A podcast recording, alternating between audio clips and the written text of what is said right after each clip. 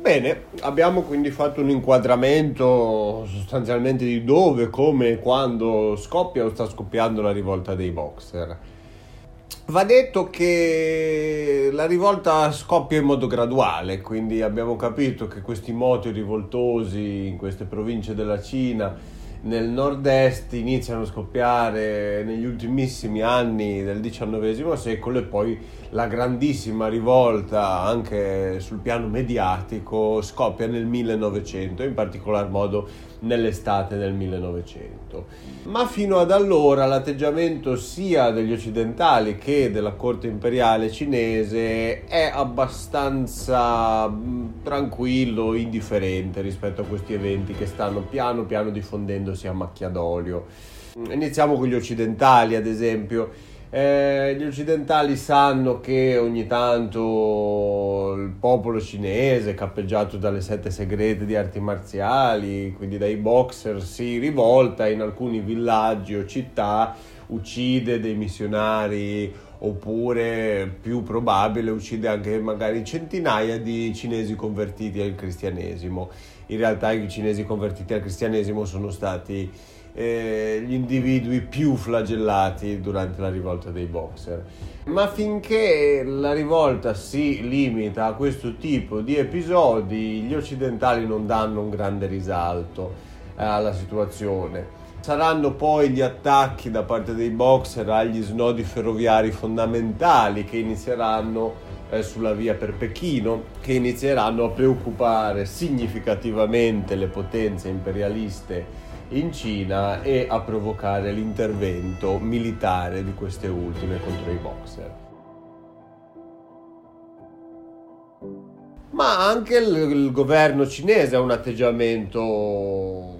sempre in mutamento riguardo alla rivolta. Nei primissimi anni la corte di Pechino, che come abbiamo detto dal 1898 era, aveva visto il reinsediarsi di Cixi, e quindi delle forze più tradizionaliste, nazionaliste ehm, del, della politica cinese, non aveva sostenuto i boxer attivamente, anzi li aveva presumibilmente visti come un movimento essenzialmente retrogrado, grezzo, mm, rozzo sicuramente, espressione mm, di un sentimento popolare di risentimento chiaro ma non un portatore di, di, un messaggio o di una politica che potesse migliorare l'impero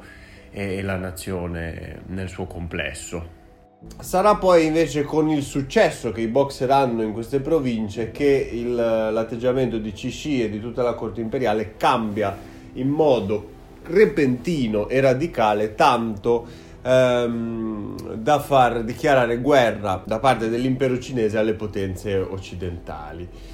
Nei primi anni, nel 98 e nel 99, infatti, ad esempio nelle province dello Shantung, eh, l'imperatrice sostituisce ehm, il funzionario, il governatore Li Bingheng con un altro di nome Yu Xian ehm, proprio con eh, l'obiettivo di reprimere il banditismo che stava diventando incontrollabile in quella zona. Um, in realtà poi Yucien sarà accusato dagli occidentali di aver peggiorato la situazione, ma in questi primissimi moti di rivolta l'impero sostanzialmente taccia i boxer degli eventi di rivolta uh, come fuorilegge. Eh, sarà poi nel 1900, all'inizio dell'anno proprio, quando i cinesi per un attimo credono, si illudono di poter vincere questa rivolta, che prima con uh, politiche implicite poi con dichiarazioni di guerra estremamente esplicite,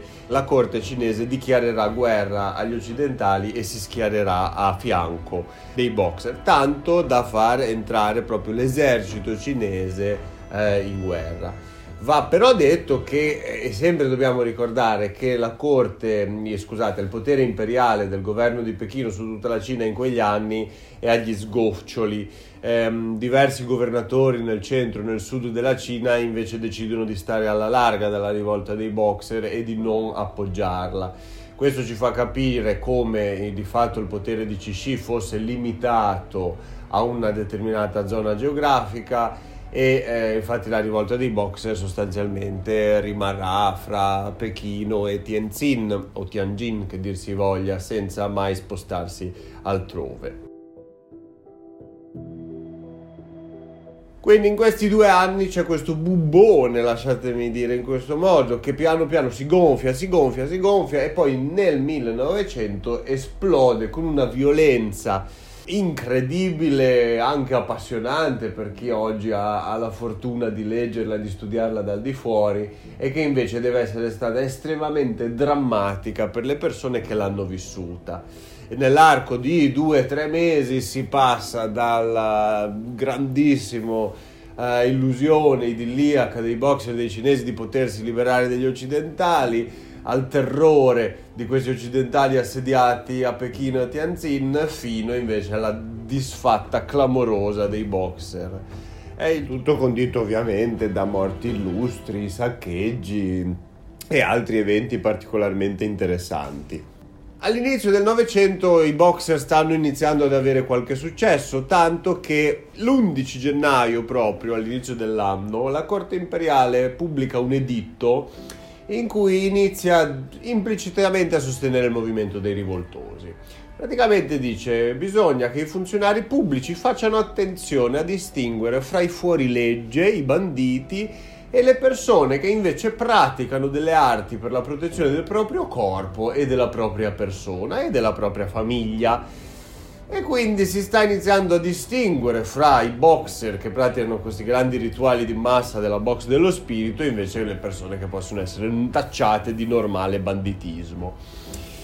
In questi giorni e in questi mesi, i primi mesi del Novecento fino all'inizio di maggio,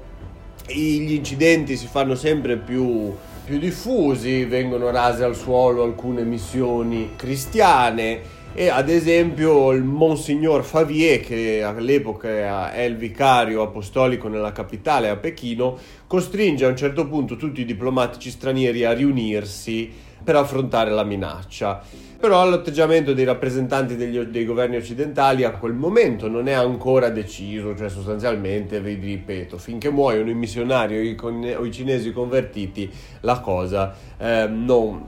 desta particolare preoccupazione. Preoccupazione inizia a destarla quando il 28 maggio del 1900 i boxer che piano piano, anche se ufficiosamente, iniziano ad essere inquadrati sotto ehm, il comando degli ufficiali dell'esercito, iniziano ad attaccare gli snodi ferroviari fondamentali per collegare Pechino al mare e quindi sostanzialmente la Cina dal punto di vista politico al resto del mondo. Il 28 maggio viene attaccato Feitang, questo importante snodo ferroviario, e solo allora gli occidentali drizzano le antenne e chiedono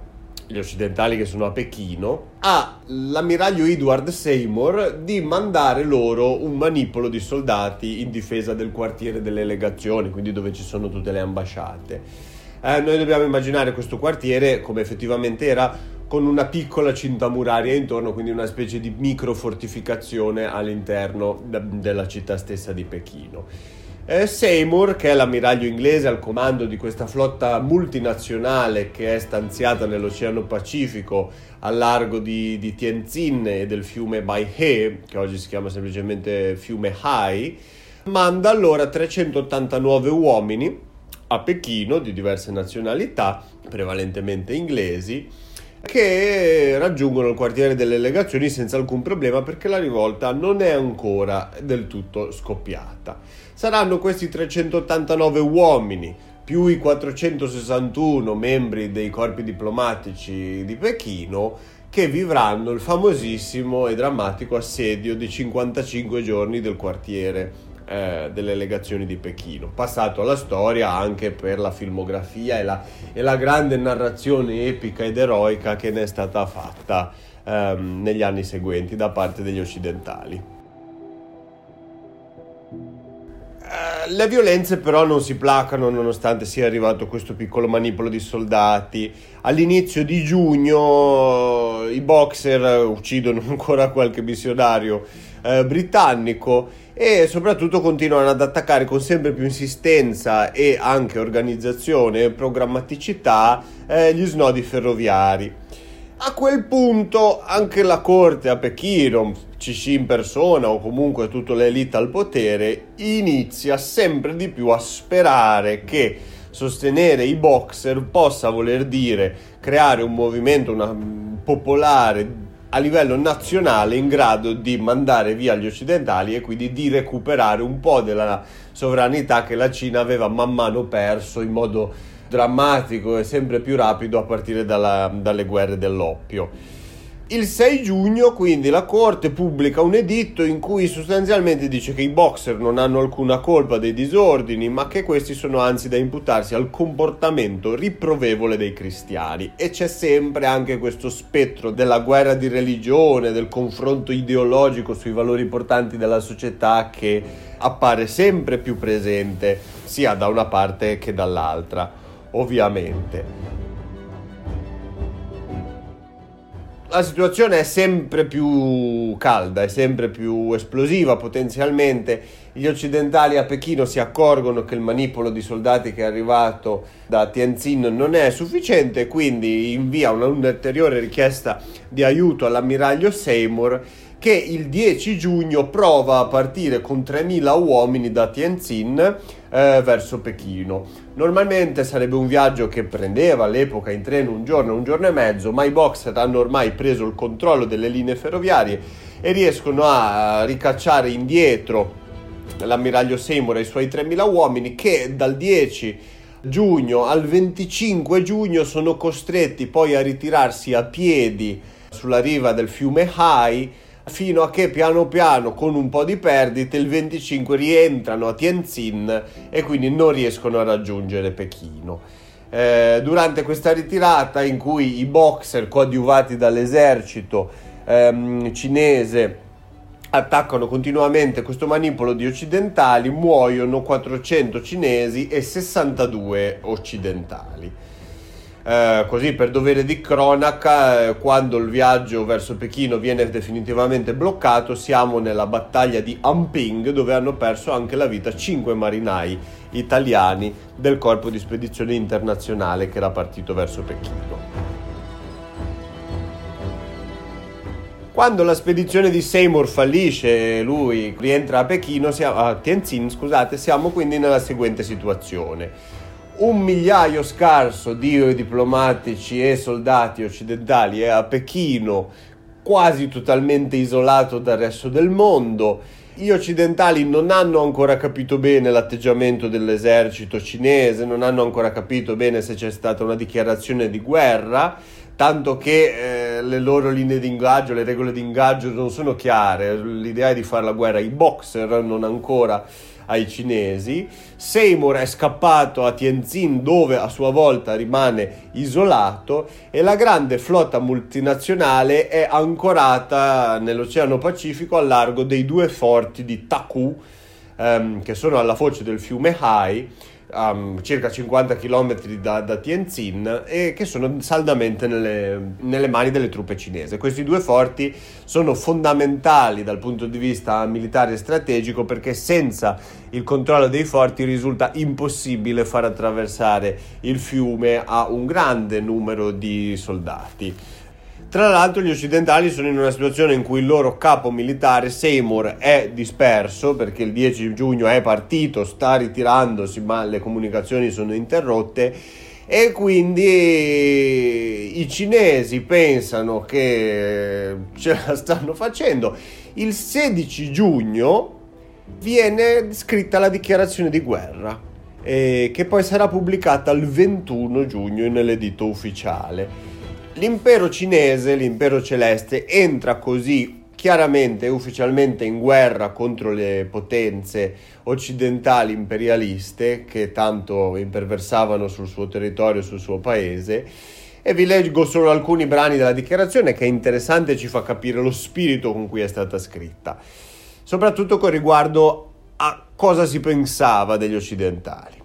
I nostri antenati hanno sempre esercitato verso gli stranieri una generosa ospitalità. Ci chiesero anche di propagare la loro religione e gli imperatori accondiscesero, ma da 30 anni a questa parte hanno cominciato a mostrarsi esigenti, impadronendosi del nostro territorio, opprimendo il nostro popolo, appropriandosi delle nostre ricchezze. È meglio lasciarsi senza indugio ad una lotta sterminatrice che vivere senza dignità e scrivere nella storia pagine disonorevoli. I nostri sudditi sono più di 400 milioni e ci sarà facile disperdere questi sediziosi e far rifulgere la gloria maestosa dell'impero. Puniremo con la morte chi si separerà da noi. Che questo editto sia rispettato. Quindi a partire dal 16 giugno la Cina entra ufficialmente in guerra. Appena gli occidentali capiscono l'antifona, siamo il giorno seguente, chiedono immediatamente l'abbandono e la consegna dei due forti di Taku e i cinesi rispondono in maniera negativa, aprono per primi il fuoco contro eh, le navi occidentali, scoppia una battaglia decisiva che dopo molte ore ehm, vede gli occidentali vincere grazie alla loro potenza militare e anche industriale dal punto di vista bellico sicuramente superiore. I forti vengono conquistati e la strada verso Pechino e Tianjin è finalmente aperta. Al contempo, eh, nel resto delle regioni in cui la rivolta sta scoppiando, la eh, dichiarazione di guerra viene utilizzata per giustificare crimini contro l'umanità, potremmo dire oggi, con il linguaggio e i valori di oggi. Yu Xian, il governatore dello Shaanxi, eh, raduna e fa giustiziare ad esempio 404 fra uomini, donne e bambini di famiglie dei missionari. La guerra di religione è fortissima, basta pensare che alla fine della guerra avranno perso la vita 32.000 cinesi cristiani convertiti, che saranno poi chiamati dalla narrazione della propaganda cristiana e, occidentale come i martiri della Cina del Novecento. Eh, in questo putiferio, in questo marasma di caos in cui i cinesi pensano di star vincendo, non hanno ancora avuto la notizia della, della, sconfitta dei forti di Tagu, eh, hanno ricacciato indietro Seymour. Ecco che gli occidentali iniziano a porre sotto assedio Tianjin. Tianjin è la, o Tianjin è la città in cui si è asserragliato Seymour con i suoi 3.000 uomini e per due settimane, quindi dal 25 giugno fino all'8 luglio circa, ehm, gli occidentali vivono sotto l'assedio dei boxer e dell'esercito cinese, eh, ma riescono a resistere fino a che gli occidentali non riescono a mandare 11.000 soldati, sempre di diversa nazionalità, che in una battaglia di qualche giorno sconfiggono i cinesi e i boxer. Inutile dirlo e ripeterlo, ogni volta che si va a vedere sul lato militare quello che è stato la rivolta dei boxer, la rapidità e la facilità con cui i cinesi vengono sconfitti dalle potenze occidentali e dai giapponesi è a dir poco sbalorditiva e ci fa capire quanto quelle parole del soldato italiano che abbiamo già citato prima, dell'importanza per i cinesi di mettere del colore rosso sulle armi piuttosto che di farne una buona manutenzione e un buon utilizzo, eh, siano importanti e come ci facciano capire che, che i cinesi non sapevano fare la guerra dal punto di vista moderno, come abbiamo già detto.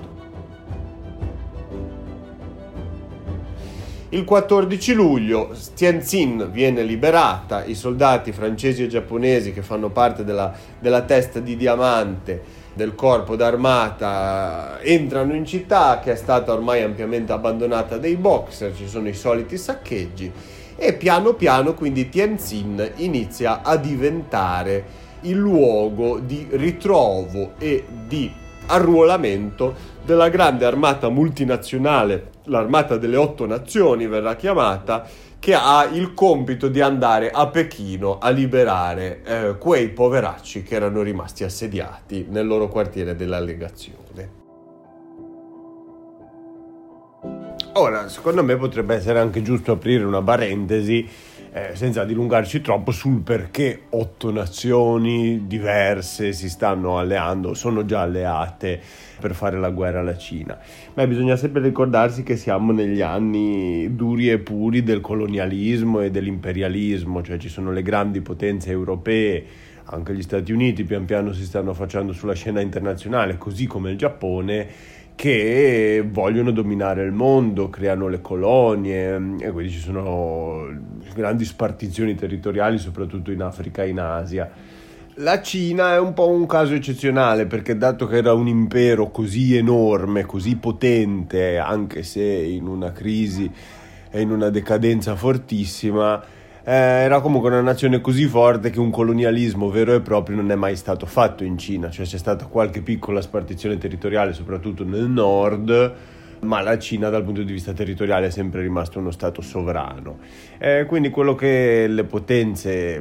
moderne, industrializzate dell'epoca ci hanno cercato di fare è di creare un controllo economico, come abbiamo visto, quindi di infiltrarsi sempre di più nella società dal punto di vista economico e finanziario, senza però eh, accaparrarsela territorialmente. Ecco quindi che tutte avevano un interesse fortissimo in questo paese ed ecco perché a largo del fiume Hai quindi nell'Oceano Pacifico, eh, sì, lì a nord ma poi ovviamente anche a sud, con i porti di Hong Kong, Macao eccetera eccetera, stanziavano delle flotte multinazionali, c'era questa idea che la Cina fosse un po' sotto il controllo di tutti all'unisono e che nessuno avesse il potere o il diritto quindi di appropriarsene dal punto di vista territoriale. E ad esempio cito le parole di, di, John Atkinson Hobson che è stato un grandissimo economista del primo 1900 che ha scritto nel 1902 un libro ancora oggi studiato intitolato L'imperialismo. E sostanzialmente Hobson ci dice che, che questa gara per assicurarsi l'Africa e l'Asia ha cambiato la politica di tutte le nazioni dell'Europa facendo sorgere alleanze contrarie a tutte le linee naturali di simpatia o di associazione storica. E ha condotto anche inoltre, secondo Hobson, la nuova grande potenza, gli Stati Uniti, da una posizione di isolamento nazionale a gareggiare invece nel pieno della concorrenza internazionale. Ecco quindi perché già eh, prima dello scoppio della rivolta c'era questa flotta multinazionale e ecco perché poi allo scoppio della rivolta vera e propria eh, i boxer sono stati schiacciati da questo primo corpo multinazionale della storia formato da otto nazioni diverse sempre rimanendo su questa scia di analisi, tra l'altro si può anche parlare eh, dell'analisi che fa Lenin, Vladimir Ilyich Lenin, il grande capo della rivolta comunista e bolscevica in Russia. Nel dicembre del 1900, quindi a rivolta conclusa, eh, Lenin si scaglia contro, ovviamente, se dato il suo ruolo e le sue idee, contro il capitalismo finanziario, eh, cioè sostanzialmente dice perché gli cinesi sferrano questo attacco contro gli europei, veramente l'odio dei cinesi è per l'intera cultura e la civiltà europea? E Lenin ovviamente risponde no, dice i cinesi odiano solo una parte degli europei, non odiano i popoli, con i quali non hanno mai avuto conflitti, ma odiano i capitalisti europei, i governi europei che sono proni al volere dei primi. Eh, dice letteralmente, potevano i cinesi non prendere ad odiare degli uomini che sono arrivati in Cina solo in vista del lucro, che si sono giovati della loro millantata civiltà solo per l'inganno, il saccheggio e le violenze, eccetera, eccetera, eccetera. Eh, quindi eh, noi siamo in questo contesto storico, in questa fase storica in cui il, potere coloniale imperialista è eh, quello giusto, se non altro dal, lato, dal punto di vista degli occidentali, ed ecco perché poi tutti si riuniscono in un unico grande sforzo per massacrare eh, i cinesi e i boxer che si erano permessi di rivoltarsi contro questo sistema. Torniamo quindi a Pechino e facciamo un piccolo salto indietro nel tempo. Avevamo visto che alla fine di maggio questi 368 soldati sono arrivati al quartiere delle legazioni ehm, e già all'epoca, già in quei giorni lì, Cixi fa chiamare un generale dell'esercito mancese di nome Dong Fusien, eh, che è considerato un, come un famigerato xenofobo tra l'altro, um, ordinandogli di accamparsi a Pechino nel caso ci fosse necessità delle sue truppe. La situazione tiene, poi il 9 giugno precipita la situazione, i boxer entrano in città e provocano un grandissimo esodo soprattutto ehm, di cristiani e di missionari verso il quartiere delle legazioni. Eh, ricordo il 9 giugno la guerra non è ancora ufficialmente scoppiata, però Pechino è stata tagliata fuori dal resto del mondo e quindi subisce una storia a sé stante.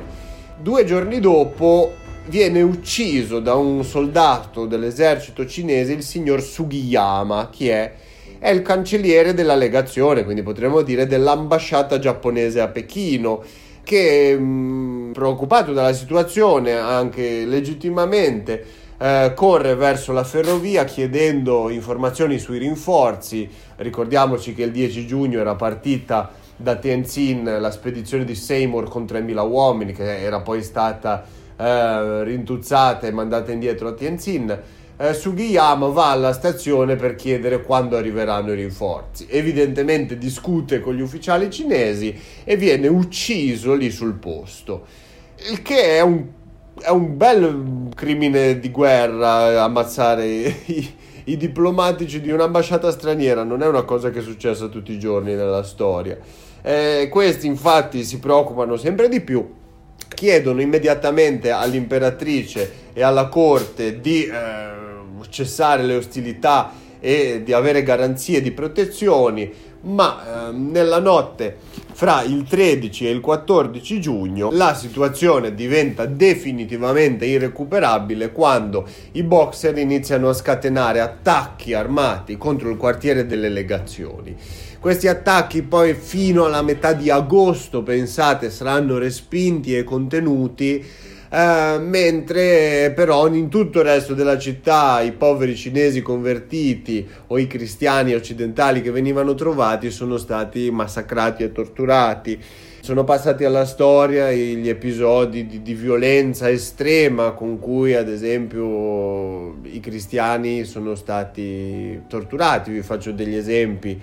eh, per ricordarci ogni tanto di cosa può essere capace l'umanità eh, sostanzialmente ai cinesi convertiti strappavano la mascella, staccavano la testa, la issavano su delle picche e la mettevano eh, in giro per tutta la città. Eh, accanto a questo le missioni cristiane in tutta la città e tutte le chiese sono state date alle fiamme e rase al suolo, con l'eccezione della cattedrale di Peitang che rimane in piedi solo perché è costruita in pietra. A Peitang si rifugiano quindi molti militari, eh, addirittura due vescovi e l'edificio, così come il quartiere delle regazioni, poi sarà preso d'assedio per un mese e mezzo e due, eh, sia dai boxer che dai, dalle truppe regolari. Stoica resistenza e tra l'altro i rivoltosi dicono, poi chi lo sa cosa c'è di vero qui, però ci sono arrivate queste voci secondo cui eh, i boxer hanno attribuito il loro fallimento nella conquista della cattedrale di Peitang alla presenza inquietante delle donne che vi erano rifugiate all'interno. Tanto che per contrastare la presenza femminile eh, all'interno della cattedrale avrebbero usato la setta delle lanterne rosse, una di quelle sette di cui avevamo parlato, perché è composta da sole donne e capaci di, di azioni incredibili e fantasmagoriche come volare sulle nuvole e scagliare saette. In questo marasma, il 19 giugno, i forti di Taku sono appena caduti, arriva la notizia a Pechino, alla corte, eh, di questo atto di guerra da parte degli occidentali, lo Zhongli Yamen, che è il Ministero degli Affari Esteri cinesi, lo interpreta come un atto di guerra e ordina in risposta a tutti i diplomatici stranieri di abbandonare la città di Pechino nelle 24 ore successive. Ma ovviamente la richiesta non può essere accolta perché è impossibile per queste persone organizzare ed effettuare un trasferimento in condizioni di sicurezza. E viene così chiesto un incontro allo Zhongli Yamen, al Ministero degli Affari, e mentre il plenipotenziario del Kaiser Guglielmo II, il barone von Ketteler, quindi il più grande rappresentante dell'impero tedesco del secondo Reich, eh, sta andando allo Zhongli Yamen a negoziare, viene ucciso evidentemente in un'altra discussione da un ufficiale dell'esercito cinese. La situazione quindi è al di là ampiamente dell'irrecuperabile, ogni tentativo di negoziazione, di dialogo e di discussione è destinato a fallire. In breve, il governo cinese, sull'onda dell'entusiasmo, dà l'ordine di attaccare il quartiere delle legazioni e di appoggiare i boxer e addirittura il prefetto di Pechino inizia a far affiggere dei manifesti in città in cui si promettono dei premi in denaro per ogni europeo catturato. Qualche giorno dopo, dall'altra parte del mondo, il Kaiser Guglielmo II inizia invece ad offrire i soldi per ogni europeo eh, che fosse stato tratto in salvo. È così che iniziano i famosi 55 giorni dell'assedio eh, a Pechino. Queste persone comandate dal comando inglese di MacDonald riescono a sopravvivere in condizioni pazzesche se noi ci pensiamo. In 55 giorni non sono pochi di assedio, non ad un forte, ma ad un quartiere, sì, eh, che aveva i suoi pozzi, quindi il suo accesso all'acqua, eh, però queste persone rius- sono riuscite a resistere alla scarsità di viveri, alla siccità dell'estate di Pechino, a condizioni di, di igiene disastrose neanche immaginabili e come detto solo il 15 agosto poi i rinforzi sarebbero piano piano arrivati a Pechino. Perché la difesa ha successo? Di nuovo perché eh, la difesa fu sia estenuante ma anche relativamente facile dal punto di vista militare. Si dice sempre, evidentemente è stato così per la scarsa preparazione dei cinesi che al grido di uccidi, uccidi, brucia, brucia, si dice, attaccavano senza un piano di azione coordinato queste ambasciate e come detto dai militari italiani bastava essere calmi, freddi, gestire bene la situazione e i boxer e anche l'esercito che li appoggiava venivano ogni volta respinti senza troppi problemi. Appena arriva la notizia a metà di giugno che gli occidentali a Pechino sono assediati in tutta l'Europa, in tutto il mondo scoppia eh, il moto per salvare queste persone Ehm, ad esempio restano famosissime le invettive di Guglielmo II, del Kaiser tedesco, eh, che in toni apertamente razzisti condanna i cinesi tacciandoli di barbarie. Ad esempio il 27 luglio, mentre sta parlando eh, a delle truppe in partenza per la Cina, Guglielmo II dice in preda alla rabbia, nessuna grazia, nessun prigioniero, Mille anni fa gli unni di Re Attila si sono fatti un nome che è entrato nella storia e nella leggenda. Allo stesso modo, voi dovete imporre in Cina per mille anni il nome tedesco, di maniera che mai più in avvenire un cinese osi guardare di traverso un tedesco. In questa atmosfera eh, le grandi potenze iniziano a radunare sempre più forze a Tianjin, dove pian piano viene creata la grande armata mondiale delle otto nazioni. Tra l'altro è interessante notare dal punto di vista storico che questo è stato uno dei primi casi, se non il primo caso, su larga scala di un'armata multinazionale che è andata a fare la guerra con un unico scopo e un unico obiettivo. Piano piano quindi le truppe si ammassano, ci sono come abbiamo detto giapponesi, russi, austro-ungarici, inglesi, francesi, tedeschi, italiani. Il 3 agosto, quando sono pronti, da Tianjin parte l'avanzata verso Pechino. Si seguono le rive del fiume Hai, incontrando la resistenza dei cinesi che però viene regolarmente surclassata. Eh, I giapponesi, forse per il loro ruolo di asiatici, sono la testa di diamante eh, della spedizione che il 12 agosto arriva a Tongzhou, che è appena fuori dalla capitale, dove viene preparato il piano di attacco. Piano di attacco che alla fine parte il 14 agosto. L'idea è di avvicinarsi tutti contemporaneamente alla cinta muraria della città e poi di coordinare l'attacco, ma eh, il contingente russo parte all'assalto senza aspettare gli altri. Questo dà il via ad una folle corsa a chi arriva prima alla cinta muraria e alla città stessa. I boxer dell'esercito cinese ormai hanno completamente tirato i remi in barca, quindi la resistenza è eh, irrisoria, tanto che nell'arco neanche di una giornata siamo esattamente, pensate, alle 14.45 del 15 agosto del 1900, eh, gli occidentali riescono ad entrare nel quartiere delle legazioni e a liberare gli occidentali che vi erano assediati da due mesi. Eh, l'imperatrice e tutta la corte imperiale fuggono via da città e di fatto eh, questo punto segna la fine sostanziale della eh, forza dell'impero cinese nella storia.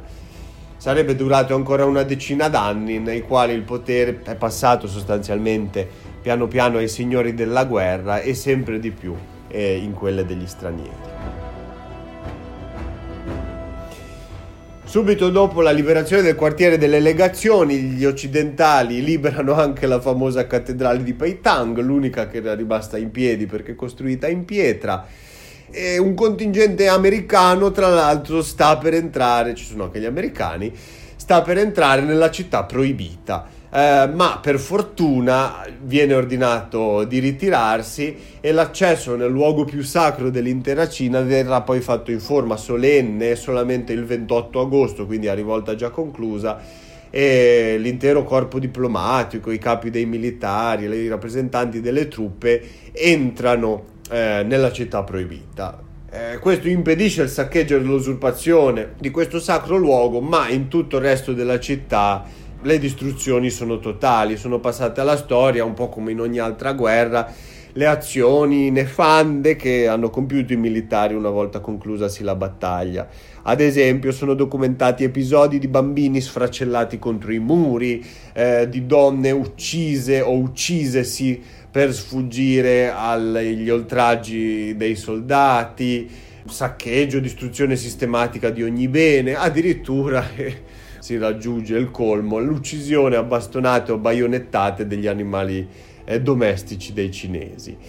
Una città completamente allo sbando in cui, come abbiamo visto, i boxer sono scomparsi. Che fine hanno fatto i boxer? I boxer sono sostanzialmente questo grande movimento completamente anarchico eh, di rivoltosi sparpagliati in tutte le province dello Shantung e dello Jili, sono 100-150 mila persone una volta conclusasi la grande rivolta, gli eserciti degli occidentali iniziano a mandare missioni punitive in giro in tutte le città, in tutte le campagne, per sostanzialmente annichilire, se non ammazzare completamente tutti i boxer.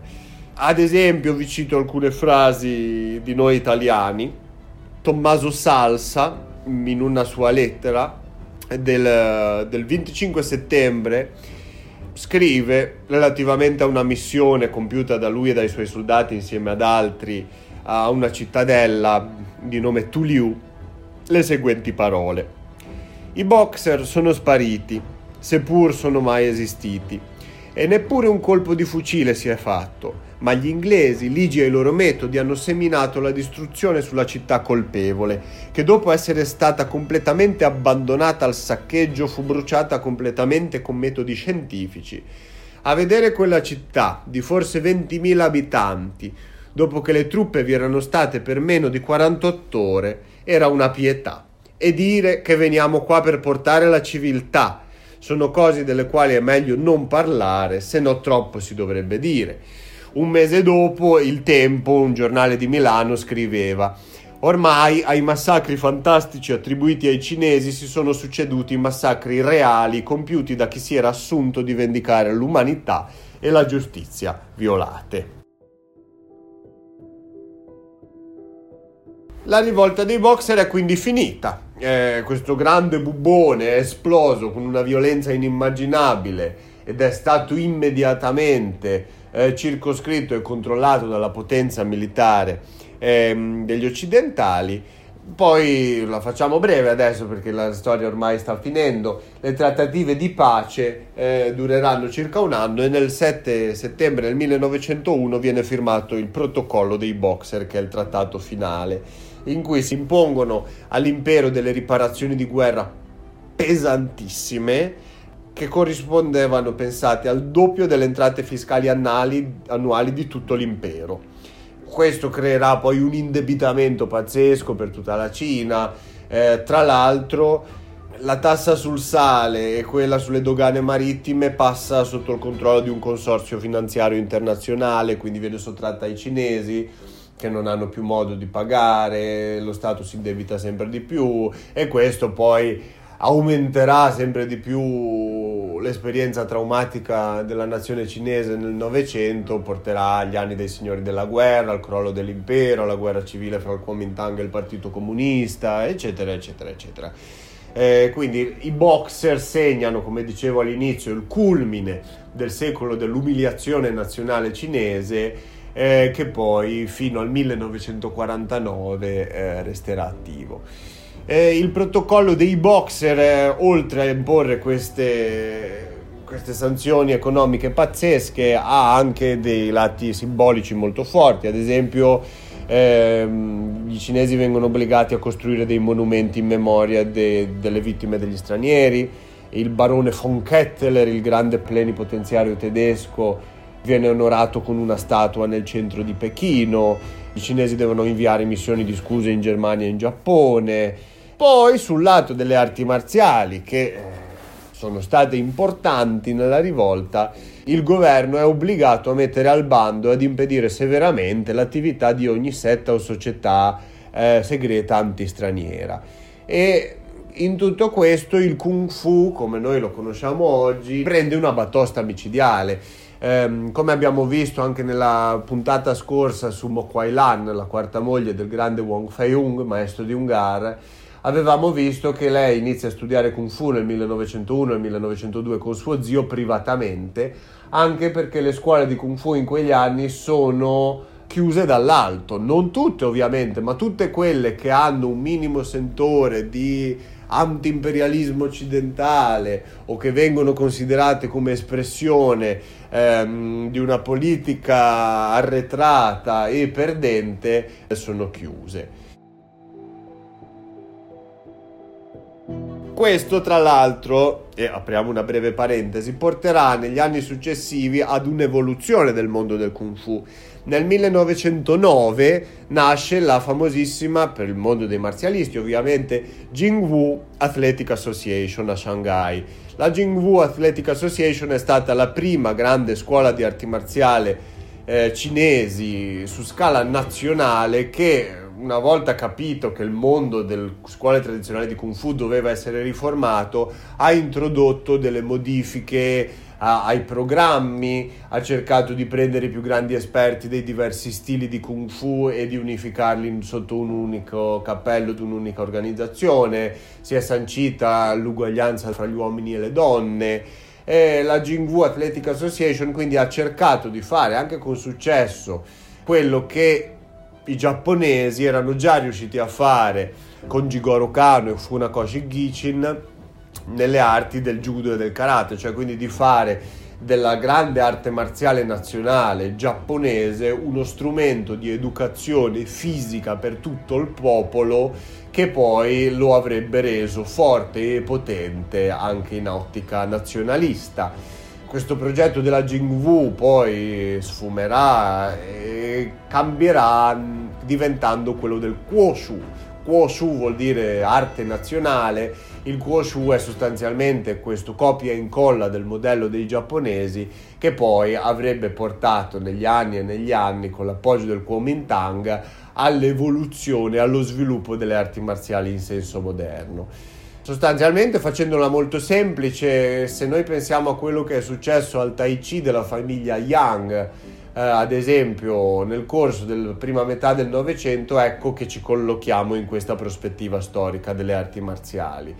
Eh, il Tai Chi passa dall'essere un'arte marziale vera e propria, eh, appannaggio esclusivo di una singola famiglia o di pochissimi praticanti, all'essere un'arte marziale rivolta al popolo, forse non direttamente al popolo, questo succede con i comunisti, ma alle elite culturali di Pechino sì. La rivolta dei boxer ha tirato una mazzata talmente forte alla legittimità dei praticanti di arti marziali tradizionali che si inizia a porre più accento sulle componenti teoriche, filosofiche degli stili di combattimento cinesi. E quindi il Tai Chi Chuan diventa quello che sta diventando ed è diventato oggi un'arte marziale soprattutto incentrata sulla meditazione e la consapevolezza di sé, legata in modo radicale allo studio della filosofia taoista, del libro dei mutamenti, eh, dello yin e dello yang, della medicina tradizionale cinese. Fino ad allora questo cambiamento non c'era stato su scala aperta, perché le scuole erano chiuse, erano chiusissime e invece con la Jingwu Athletic Association e col movimento del Wushu si apre il mondo e si cerca di renderlo più aperto e più eh, moderno sostanzialmente. E questo giusto per concludere il discorso e far vedere come il Kung Fu è una componente fondamentale eh, nello scoppio del, della rivolta dei boxer viene poi cambiato nella sua essenza e nel suo modo di essere tramandato ai più proprio in risposta al ruolo che aveva avuto. Concludiamo eh, con un discorso generale sulla Cina e il suo ruolo nel mondo, direi. Eh, la rivolta dei boxer è veramente interessante perché è un momento bassissimo nella storia di una nazione che è stata ed era stata per millenni forse la più potente del mondo.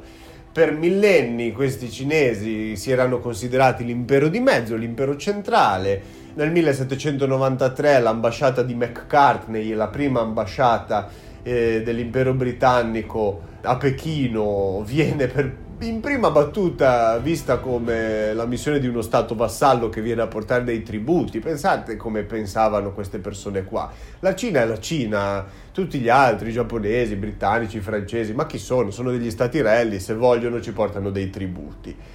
Questo paese passa nell'arco di neanche cento anni ad essere lo zimbello di tutti, il grande malato d'Asia gli occidentali sono diventati potentissimi, sono diventati inarrivabili dal punto di vista industriale, economico e militare. Questo paese nell'arco di 50 anni viene completamente annichilito. La rivolta dei boxer è un po' un momento di frustrazione massima di questa nazione che non riesce a capacitarsi del fatto di essere diventata così poco potente rispetto a questi stranieri, a questi demoni bianchi li chiamano e li chiamavano loro. E oggi noi vediamo in realtà ancora gli effetti dell'onda lunga della rinascita della Cina. Eh, nel 1949 vince la guerra civile Mao Zedong col Partito Comunista, poi ci vorranno ovviamente gli anni e i decenni prima che la Cina rinasca sul piano internazionale, ci vorrà Deng Xiaoping con la politica delle aperture, ma oggi la Cina è di nuovo non il paese più forte del mondo, ma lo sta diventando e lo sarà sicuramente nel prossimo secolo. È sicuramente interessante che in 100 anni fa, 121 per la precisione, in realtà questo grandissimo impero sia stato fagocitato e che questi poveretti maestri di arti marziali e praticanti di arti marziali si siano fatti capi di una rivolta per impedire questo tracollo nazionale.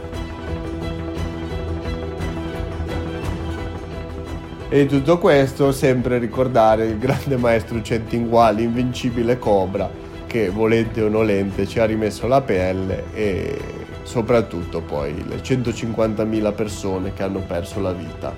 in occasione di questa brevissima ma violentissima guerra.